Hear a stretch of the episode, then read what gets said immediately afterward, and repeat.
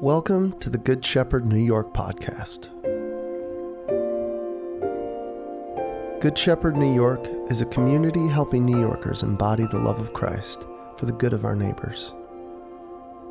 For more information, go to goodshepherdnewyork.com. May you be filled with curiosity, grace, and peace as we listen and learn together through this sacred text.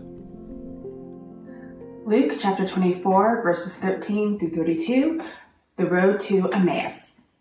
Now behold, two of them were traveling that same day to a village called Emmaus, which was seven miles from Jerusalem. And they talked together of all these things which had happened. So it was, while they conversed and reasoned, that Jesus himself drew near and went with them. But their eyes were restrained, so that they did not know him.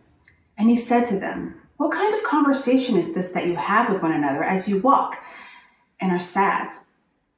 Then one of them, whose name was Cleopas, answered and said to him, Are you the only stranger in Jerusalem? And have you not known the things which happened in these days? And he said to them, What things?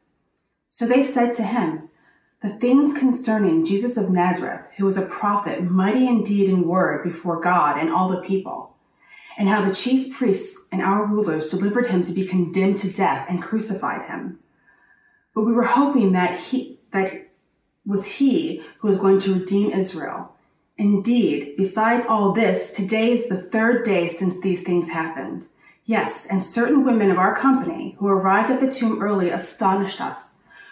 When they did not find his body, they came saying that they had also seen a vision of angels who said he was alive. And certain of those who were with us went to the tomb and found it just as the women had said, but him they did not see. Then he spoke to them, O foolish ones, and slow of heart to believe in all that the prophets have spoken. Ought not the Christ to have suffered these things and to enter into his glory? And beginning at Moses and all the prophets, he expounded to them in all the scriptures the things concerning himself. Then they drew near to the village where they were going, and he indicated that he would have gone farther. But they constrained him, saying, Abide with us, for it is toward evening, and the day is spent. And he went in to stay with them. Now it came to pass, as he sat at the table with them, he took bread, blessed and broke it, and gave it to them. Then their eyes were open, and they knew him. And he vanished from their sight. And they said to one another, Did not our heart burn within us while he talked with us on the road, and while he opened the scriptures to us? 33 days. That is how long my friend Laura has been fighting for her life on a ventilator in intensive care. Laura fled the city for her parents' home in Massachusetts some six weeks ago out of fear of contracting the coronavirus. It found her anyway. And days after her first symptoms arrived, Laura was sedated she was placed on a ventilator, and that is where she is until today, fighting for her life. She is 31 years old. All across New York City, there are others drowning in oceans of grief. My friend John is a pastor on Staten Island. He just conducted a funeral for one of the men in his church who died from COVID 19. The deceased man's wife also tested positive and was forced to watch her husband's body lowered into the earth from a distance through a rolled up car window. It's not just New York. The whole country, the whole world is having to steward tens of thousands of heart wrenching stories like this. And those of us who are so called spiritual people, well, we have to decide what we're going to do with all of this. If you're like me, you're scanning the horizon, peering across 50,000 American corpses, and wondering if some of your cherished beliefs might now be obsolete. You're squinting for signs of the divine, but you feel like maybe God has pulled an Elvis and has left the building. Where is God when your world falls apart? Well, if you ask that question to Luke, the gospel writer, I think he'd tell you a story about a seven mile stretch of road between Jerusalem and a town called Emmaus. Luke's story is one of seven post resurrection narratives in the Gospels, but Luke is the only one to tell this particular tale. And like the other ones, well, it reads a little bit like a campfire ghost story. In his tale, it's been only three days. That's how long since Jesus was executed when Luke's story takes place. No one doubts whether he died, but some people now are spreading rumors that maybe this Jesus character has come back to life because someone said that someone said that he had been spotted, but who can know for sure? Even those who claimed to see Jesus had a difficult time believing their eyes. Every tale these eyewitnesses tell is about the same. Jesus appears in their midst, he says a little something, and then he just dissolves into the atmosphere. There's no proof that he actually showed up, so everybody has to decide for themselves whether they believe that Jesus is alive or not. It is, I think, the same question that so called spiritual people, people like us, are still having to answer. Do we believe that Jesus actually came back to life? We haven't seen him. We haven't even talked to anybody who has seen him. We are so far down the line in this historical game of telephone that we wonder whether the message has maybe gotten garbled along the way. Well, if you struggle to believe, then you may feel some camaraderie with the two travelers in Luke's tale. They have surveyed the facts. And after looking at those facts, they've drawn the conclusion that Jesus is probably still dead. We know this because they've packed their bags and they are headed for home with grief hovering around their heads like a thundering squall line. Luke says that this road from Jerusalem to Emmaus is about seven miles long, which means it would take someone like you or I about two hours. Two hours. That's how long these two travelers had to discuss the events of those last three days, from the rigged trial to the sentence that did not nearly fit the crime, to the brutal execution that is so awful Neither one of these travelers will talk about it directly.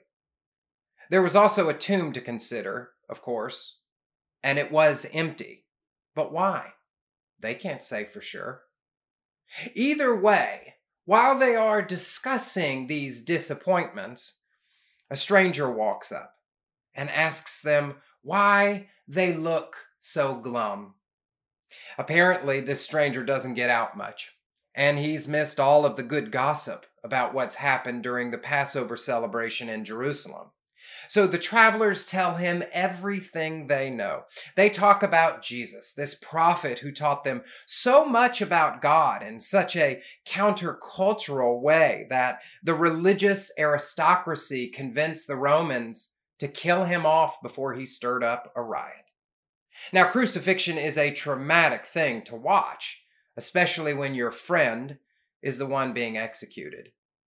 So the utter disappointment of the whole experience has convinced these travelers to end their Passover vacation a little early. With downturned faces, one of the travelers turns to the stranger and says, We had hoped that he was the one who was going to redeem Israel. Now, hope, hope is something we could all use a little more of these days. But they said we had hoped he would save us. Can you think of a word in the English vocabulary that's sadder than hope in the past tense? I hoped she would recover. I hoped they'd let me keep my job. I hoped that my baby would be healthy. I hoped he would choose to stick it out, at least for the children's sake. It's amazing how desperate that four letter word becomes when you just hook a tiny D to the end of it. That Jesus, they said, made us believe.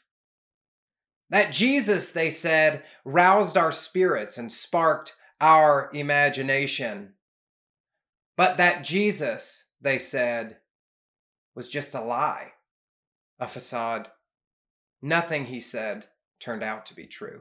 It's interesting to me that at this point in the narrative, Jesus is standing right in front of them, having a chit chat with these two travelers who don't have the foggiest idea.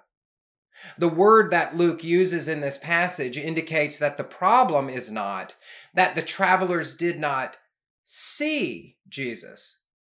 The problem is that they didn't recognize him. I wonder. I wonder maybe if God is always present on the road called grief, waiting to be identified, waiting to be invited into the conversation. I wonder. I wonder if maybe we become so hyper focused on our pain that we may see God, but we do not recognize God. I wonder if there are times when our eyes are open, but we are not observant. I wonder if there are times when we should be, but we aren't, scouting for signs of the sacred. And is it possible? Is it possible that the divine is all around us, even here in this moment, even in a global pandemic? But maybe we can be too busy kicking rocks and staring at the ground that we will not recognize it. This seems to be the problem with these two travelers in Luke's story, but it makes me wonder if this might be our problem too. Lucky for us, God doesn't stop speaking just because we're not paying attention. The stranger on the road that day hears their complaints and he responds with something of a, of a Sunday school lesson. Haven't they read the prophets? Don't they know their history? The one who was to redeem Israel is not the one who strides to victory, but one who gets crushed by power and empire. As the stranger is speaking, a warmth forms just behind their sternums and spreads across their chests. And suddenly they wonder if maybe they should transform their past tense hoped back into its present form of hope again. It's too early to say. But as they enter Emmaus, they know they would like to keep the conversation going. Now, archaeologists have not been able to locate a village called Emmaus, not anywhere in this region, and there's no record of this town in other reputable sources, which is why some scholars have called it not just the road to Emmaus, but the road to nowhere. I'm less interested as I read this story, though, in its physical geography. I'm more interested in the spiritual typology that Emmaus gives us. Because Emmaus is, is not just a physical place. Emmaus is any place where you retreat to, any place that you return to when your world falls apart, when your faith falls apart. For me, Emmaus can be retail therapy or mindless scrolling on my iPhone. It can be binging Netflix late into the night or an intimate encounter with a person who hasn't earned the right to that depth of intimacy. Emmaus is where we go to get rid of the emotions we don't want to feel, to shed the memories that we'd rather forget. The writer Frederick Buechner puts it this way Emmaus can be a trip to the movies just for the sake of seeing a movie or to a cocktail party just for the sake of the cocktails. Emmaus may be buying a new suit or a new car, or smoking more cig- cigarettes than you really want, or reading a second rate novel, or even writing one. Emmaus may be going to church on Sunday because Emmaus is whatever we do or wherever we go to make ourselves forget that the world holds nothing sacred, that even the wisest and bravest and loveliest decay and die. Well, when our travelers arrive at their Emmaus, they ask this strange man to stay just a little while longer, and so he enters their house and he sits at their table. And then he oversteps his bounds. He's a guest, but he begins to act as if he is the host. He snatches the loaf of bread sitting in the middle of the table, and before they can bow their hands and say, Let's pray, he blesses it. He breaks it and he offers it. And then, and then something happens. The air in the room rearranges. Suddenly, the most marvelous sense of deja vu permeates that place. They've seen him before. They've seen this before this pattern of taking and blessing and breaking and giving.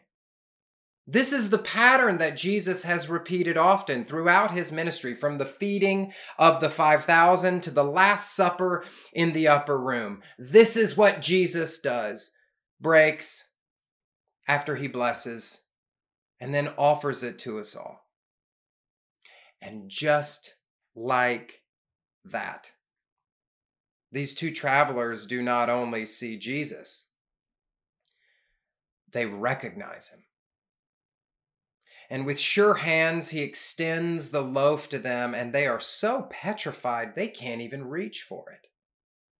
And just like that, Jesus vanishes, and two half loaves of bread bounce off the tabletop. And that's the story's end. It's rather abrupt, really. There's no tearful, happy ending. There's no final punchline to leave us laughing, which makes the story feel all that more believable, if you ask me.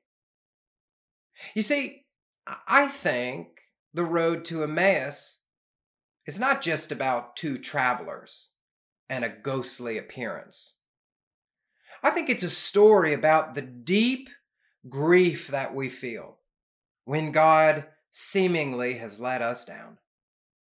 It's a story about bumbling fools without enough awareness to recognize God standing right in front of them.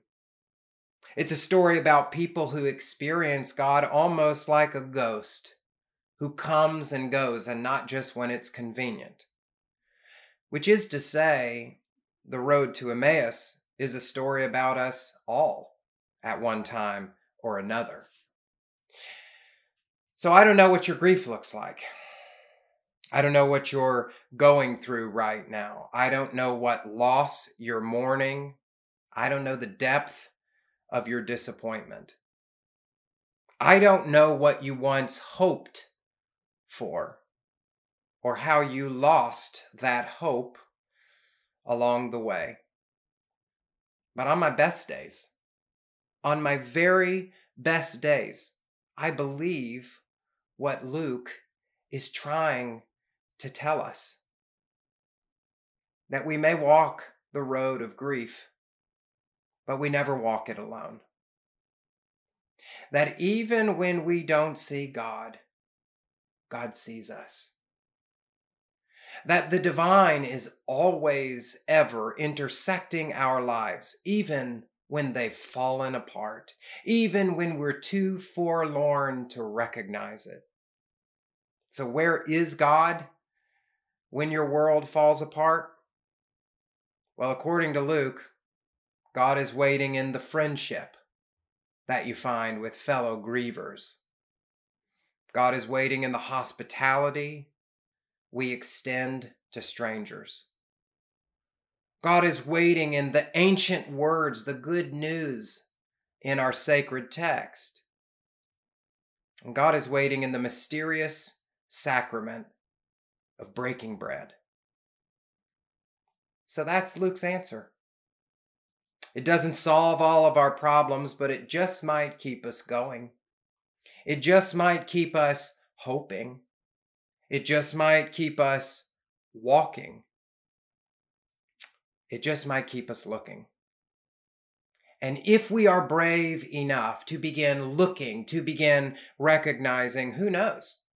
Maybe when we stop to look deeper, maybe we'll find that the thing we once hoped for is standing right in our midst. Amen. Thank you for listening to the Good Shepherd New York podcast. Good Shepherd New York is an interdenominational church centered around the life and teachings of Jesus Christ. Our church is theologically rooted in the Apostles' and Nicene Creeds, but we welcome people of any or no religious backgrounds to participate in our community. If you would like to support us, please text Good Shepherd NY, all lowercase with no spaces, to 77977. That's Good Shepherd NY to 77977. Or visit our website, goodshepherdnewyork.com. Thank you for listening.